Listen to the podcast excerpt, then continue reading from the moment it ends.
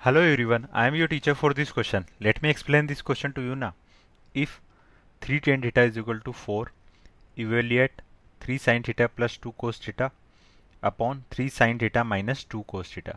तो हमें इसकी वैल्यू फाइंड आउट करनी तो सबसे पहले लिख लेते हैं हम गिवन क्या है हमें गिवन है three tan theta is equal to four तो मैं क्या करूँगा यहाँ से टेन थीटा की वैल्यू निकाल लूँ टेन थीटा की वैल्यू क्या आ जाएगी यहाँ से four upon three.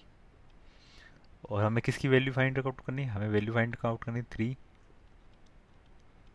Sine theta plus two cos theta upon three.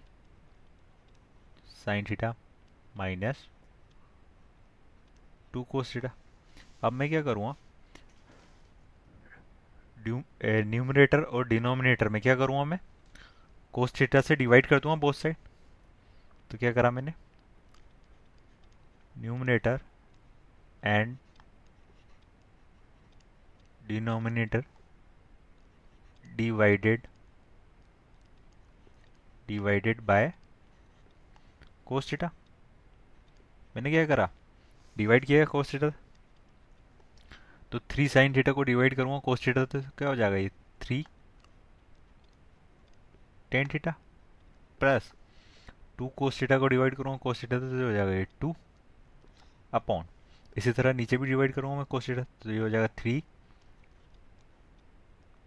Tan theta और यहाँ क्या जाएगा माइनस का टू कोस थीटा से cos theta cancel out theta की हमने वैल्यू निकाली थी, ये क्या रही थी फोर बाई थ्री तो मैं इसको पुट कर दूँगा तो जाएगा three multiply by four by three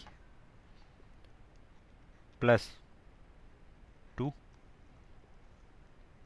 divided by क्या है three multiply by four by three minus का क्या हो जाएगा ये? टू तो थ्री से थ्री कैंसिल इसी तरह से यहाँ से थ्री से थ्री कैंसिल तो ऊपर क्या रह गया?